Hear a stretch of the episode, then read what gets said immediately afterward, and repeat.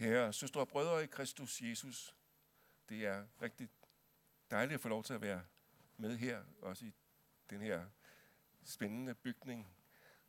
Det er udenfra, ser den ikke ud af så meget, men når man kommer ind, så lukker den sig op som et dejligt og varmt rum. Så, og tak, at jeg må være med, og også må være med på messen i uh, Lunden. Hvad er det, vi ikke kan undvære? Spørgsmålet kan være dybt eksistentielt, handle om hele vores tilværelse, men det kan også være noget helt spontant, øh, næsten overfladisk, et her og nu behov. Jeg må altså have en cola, eller stør jeg af tørst. Eller alt det, som reklameverdenen maler ud for os. Den her film må du se, inden du dør, ikke? Altså, og, åh, jeg savner sådan lys og varme. Jeg må hellere, en, du må hellere tage til et eller andet sted, ikke? Ja. Der brænder det selvfølgelig med skovbrand i stedet for nu. Nå. Øh, de, nå, de, de mere eksistentielle behov, kan man sige, de er for eksempel formuleret i, igennem FN's øh, 17 verdensmål, og jeg nævner bare de fire første. At afskaffe alle former for fattigdom, at stoppe sult og opnå fødevaresikkerhed. Det tredje er at sikre et sundt liv. Og det fjerde er at sikre lige adgang til kvalitetsuddannelser og muligheder for livslang læring. Det er noget, som vi ikke rigtig kan undvære, men som der er mangel på i verden. Men også religionerne, de forskellige spiritualiteter, livsanskuelser og filosofier handler om behov, åndelige behov, behovet for mening, behovet for frihed fra livsødelæggende kræfter, fra frygt og skam, behovet for eller længslen efter frelse, efter et evigt liv, efter lyksalighed eller nirvana, eller hvad nu religionerne nævner, som det vi har det absolute behov. Og nu kom Paulus så til Athen, som vi hørte, og gik omkring i byen. Og de materielle behov og de åndelige behov, de kom til udtryk gennem en mangfoldighed af guder og afgudsaldre. Byens borgere kunne ikke undvære gudernes gunst, hverken af materielle grunde, for deres materielle velfærd, eller for deres åndelige velfærds skyld. Og for at vi er så helt sikre, så var der altså nogle af borgerne, der havde rejst et alter for en ukendt Gud. En, man måske havde overset og ikke kendte, kendte navnet på. Og så kommer Paulus der. Og han havde vokset op med den gamle testamentlige lovs øh, bestemmelser imod afgudstyrkelse. Profeterne i deres opgør med de afskyelige afguder. Han var fyldt af modvilje over denne tilbedelse af tomhed og dæmoner og af menneskehænders værk. Men da han så blev opfordret til at dele sin livsfilosofi med filosoferne deroppe på Aeropagas, ja, så gør Helligånden et under. Sådan så, at Paulus nu finder et afsæt og et tilknytningspunkt netop i den afgudstyrkelse, han afskyede. De mange aldre og aldre for en ukendt Gud, de var jo et forsøg på at famle sig frem til en Gud, som de ikke kendte. Og selv deres filosofer, de havde en indsigt, som pegede fremad mod sandheden. Med et udsagn om, at vi lever, rører os og er i den guddom, som ikke er langt borte fra en eneste af os. Og citerer deres digtere, vi også er hans slægt. Deres religiøsitet blev altså nu i Paulus' ord et udtryk for en åndelig søgen, en længsel efter det, som vi ikke kan undvære. Hvis vores liv skal have mening, hvis vi skal stå, hvem vi er, lære os selv helt at kende, lære sandheden om Gud at kende, finde ud af, hvad der er vores frelse, vores frihed for det, der ødelægger livet. Og denne weekend er jeg så sammen med nogen fra jeres menighed på Ethers helsemesse nede i Lunden. Det er en messe, som der står med fokus på spiritualitet, alternativ behandling, produkter til krop og sjæl. Og når I kommer ind på messen, hvis I gør det, så vil I finde mange forskellige ting. Der er multidimensional healing. Det er nemlig fornemt. Øh, der er oplevelse af tidligere liv, altså noget med reinkarnation. Der er tarotkort. Der er læsning i krystalkugler og i hænder. Og der er alt muligt andet. For nogle kristne der er det et fremmed univers at besøge sådan en messe. Og man kan have det, som Paulus havde det, da han kom til Athen. Første gang, jeg besøgte en sådan messe, var i 1985. Nu var jeg præcis på årstallet. og den havde titlen Sind, Krop, Ånd. Og den var det, man kaldte, det var, den var gennembrud for det, man har kaldt New Age. Vi taler ikke så meget om New Age mere. Der er måske stadig nogen, der snakker om New Age musik eller sådan noget. Og kristne bruger begrebet rigtig meget, fordi de er out of date. Så, men, den var, men, men, men i dag kalder vi det jo noget andet. Der kalder vi det ny åndelighed, vi kalder det ny spiritualitet, vi taler om livsspiritualitet og åndelig længsel, åndelig nysgerrighed. Øhm, og så holistisk livsforståelse, økospiritualitet og alt muligt andet, for det kan ikke sættes på en formel. Nå, tilbage til, til 85. Da jeg var inde på den messe i KB-hallen, var jeg redselslagen. For jeg havde haft mange mennesker i sjælesår op til den tid, som var skadet af at eksperimentere med forskellige praksiser i de nyreligiøse bevægelser. Nogle var kommet ind i en psykisk ubalance, andre var der var tilfælde af decideret besættelse af underånder. Og så kommer man ind her i KB-hallen, og hvor udstillere og gæster, de følte sig som del af et gennembrud. Ja, de var gennembrudsmennesker for en ny tid.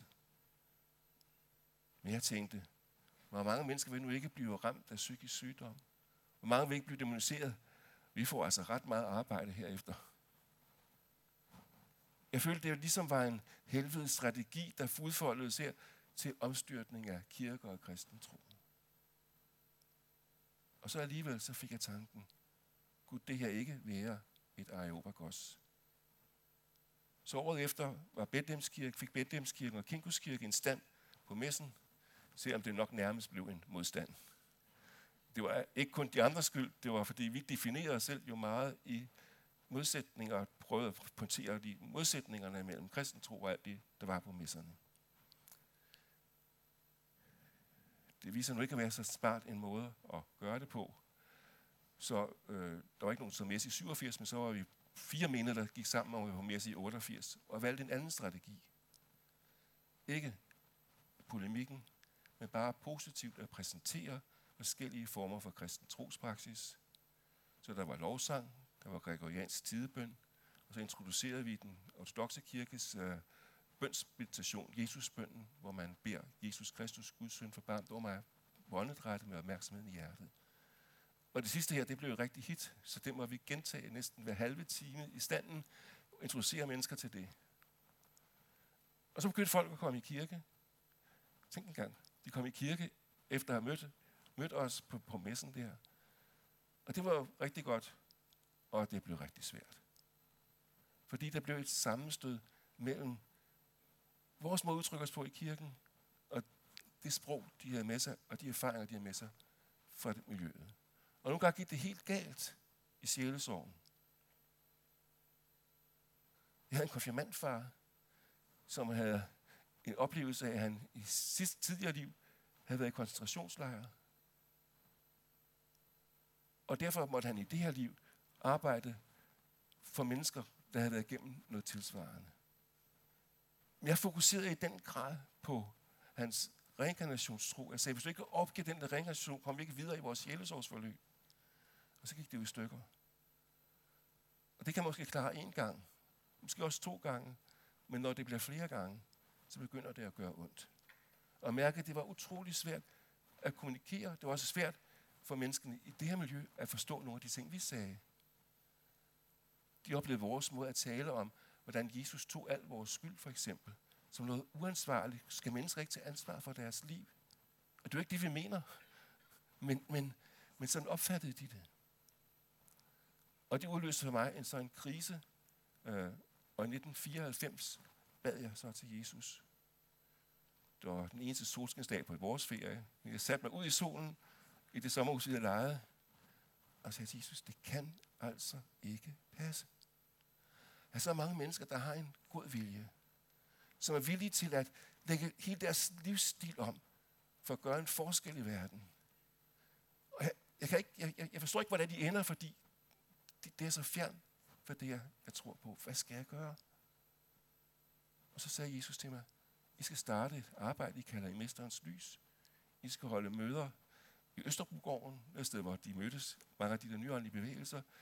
Jeres møde skal have den og den struktur, der skal være de og det indhold. Så jeg fik et helt blueprint for de her møder. Og jeg sagde til Jesus, jamen det er da fint.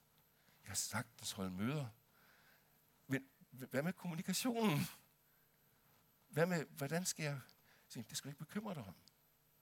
Jeg giver dig et ord fra mig, min direkte tale til hvert tema, du tager op i undervisning.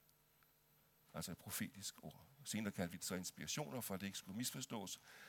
Profeti eller fremtidsforskning, en eller anden åndelig fremtidsforskning, eller kanalisering, som om alt kommer fuldstændig super rent igennem et menneske. Som om det bare er sådan et nedløbsrør. Altså. Nå, øh, så vi startede de der møder op. Øh, og det, så vi, vi forberedte os i, i menigheden i lang tid. Jeg fik det prøvet, fordi når man får sådan en profeti der, så det er ikke bare noget, man går ud og handler på, vel? Så jeg gik først til min kollega Erik Hvid.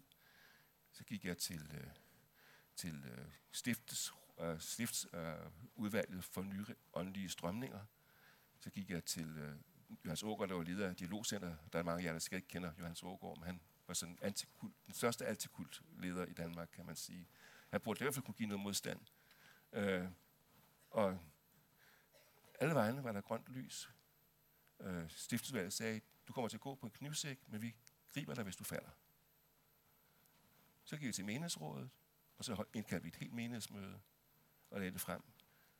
Og så det var en, en, en kæmpe prøvelsesproces. Og jeg tror, det er vigtigt, altså hvis, hvis I nogensinde får sådan en, en, en, en profeti, der kan gribe, ligesom kan gribe ind i noget, der afgør menighedens liv, så, så kræver det at en, en grundig prøvelsesproces. Ikke bare tro på, at den, der får profetien, er åndelig ufaldbarlig, men, men for det er man ikke. Man har brug for den indsigt, som hele Kristi læme har. Så gik vi så, forberedte vi os, øh, øh, for det vi så fandt, fandt jo for noget at finde frem til, det var jo, at skal vi møde mennesker i det her miljø, så skal vi forlade sådan en defensiv holdning, altid være i forsvar. Vi skal opgå vores opstilling af fjendebilleder af de andre. Det er mennesker, vi møder, ikke repræsentanter for et eller andet andet. De er sig selv hvert enkelt menneske, vi møder. Øh, vi øh, fandt ud af, at, vi, at dialogen er nødvendigt, nærværet er nødvendigt. Hvis ikke vi er åbent, lyttende og nærværende, øh, kan vi aldrig blive en sådan del af det fællesskab af mennesker, som vi ønsker at bringe evangeliet til. Så, så det var det, der var vores anlæggende. Og derfor må vi så også lige uddanne os lidt. Så vi arbejder lidt med kristen meditation, med hvordan vi vil takle det. Så vi sagde altid, vi går ikke ind i en diskussion. Det er ikke der, vi starter. Vi lytter altid først til menneskers erfaringer. Så får vi med retten til at kunne dele vores egne erfaringer, og så opstår der et eller andet ud af det møde. Så lad mig tage nogle eksempler. Nogle af de ting, der er rigtig svære for os i mødet mellem kristne og mennesker i det nye miljø, det er spørgsmålet reinkarnation. Og der er rigtig mange danskere efterhånden, der tror på reinkarnation. Og det harmonerer altså ikke ganske særligt, ikke særlig godt med vores forståelse af frelse. Vi tror kun på to liv, det her liv og det evige liv.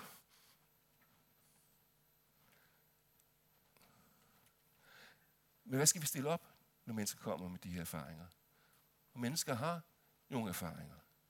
Og vi kan ikke tillade os at sige, den erfaring har du ikke haft, for, for den erfaring har de altså haft. Der er sket, sker et eller andet, de husker som et tidligere liv. Og som de føler er vigtigt for dem. Så hvad gør vi? lad mig fortælle om en kvinde, der kom til et møde. Et i Mesterens Lysmøde. Og så kommer hun op, og så siger hun, jeg ville egentlig så gerne give mit liv til Jesus. Men jeg tør ikke. For i et tidligere liv er der sket ting. Jeg var en af Jesu disciple i en tidligere liv. Ikke en af de 12, men af den der videre flok, der samledes om ham. Jeg var vidne til hans korsfæstelse, og jeg blev selv korsfæstet. Og så i senere liv, hver gang jeg engagerede mig spirituelt eller åndeligt, så bliver enten, enten på bålet, eller blev smidt ud af fællesskabet, eller levet overlast på forskellige måder.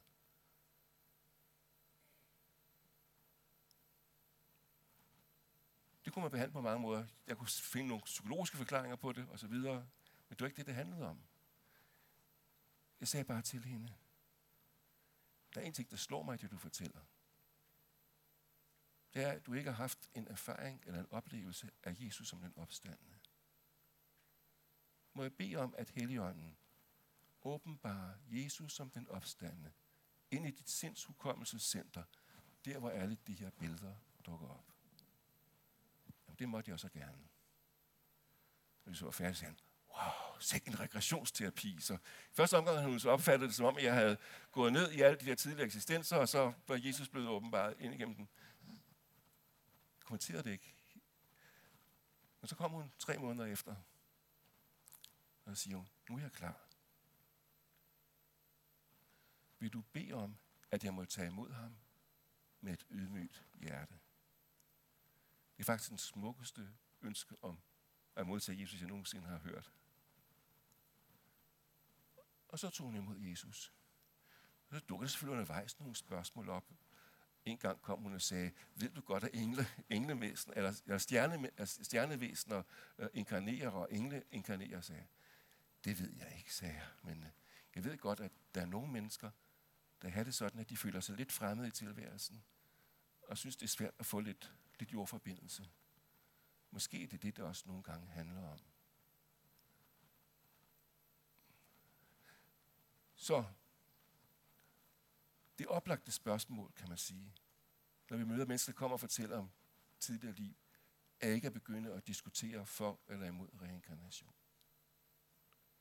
Det afgørende spørgsmål, i hvert fald sjælesøger se, det er at spørge, hvorfor tror du, du har denne oplevelse? Hvad er det i dit liv her nu, der gør, at alt det her dukker op i dit sind? Så kan der være andre lejligheder, selvfølgelig, hvor du bliver stillet til regnskab for din tro. Det er en helt anden ting, og det vil ikke bebyrde jer med nu, med de forskellige måder, man kan prøve at forklare det her på, som også kan gøre det forståeligt ind i nyåndelige miljøer, hvorfor man ikke tror på reinkarnation, og man ikke er helt gak, fordi man ikke tror på det. Men øh, det, det, det, det kan vi ikke komme ind på nu. Det, det kræver et seminar. altså.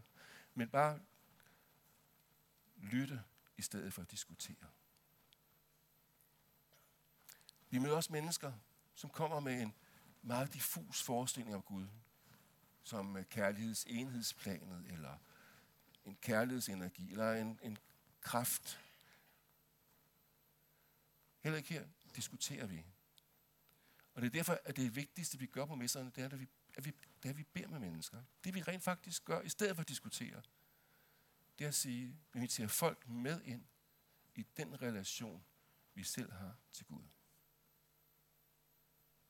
Og så sker der noget. Vi diskuterer ikke, men de hører, hvordan vi kommunikerer med Gud, som et jeg til et du, og vi hører Guds jeg, som siger du til os. Vi afslører, at der er en person-til-person relation mellem os og Gud. Jeg havde en dame, en udstiller, som jeg havde bedt med, jeg ved ikke, tror jeg, 10 eller 20 gange eller sådan noget. Altså, øh, hun kom næsten hver gang til forbøn i vores stand. Og så dag så jeg en, en tv-udsendelse, hvor hun, hun så blev interviewet, og så siger hun, ja, og hver gang jeg er på messe, så går jeg ned i mesterens lys stand, og de beder for mig. Og, og når de beder, så ser jeg, at Gud har Jesu ansigt. Hun har startet med den anden opfattelse. Vi har aldrig diskuteret det, men hun erfarede gennem bønden, hvem Gud er. Den ukendte Gud, havde fået et ansigt. Den Gud, som, som var den, hun behøvede. Den Gud, hun havde behov for. Det, hun ikke kunne undvære, havde Jesu ansigt. Og det er, det, det, det er den måde, vi gerne vil arbejde lidt på i mødet med åndeligt nysgerrig. Her på messen introducerede jeg et foredrag i går, øh, det vi kalder Christfulness, øh, som jo altså er et begreb hentet fra blandt Efeserbrevet, øh, den mål af vækst, hvor vi kan rumme Kristi fylde.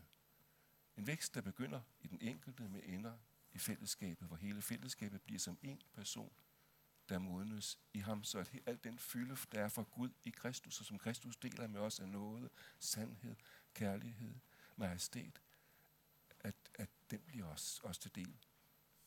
Nå, det var det, jeg holdt, holdt foredrag om, med særlig fokus, nemlig bønden om en heling af hjertet, som også en bøn, vi meget ofte beder i standen, og som netop er forsøg på at hjælpe mennesker ind i den her person-til-person relation til Gud.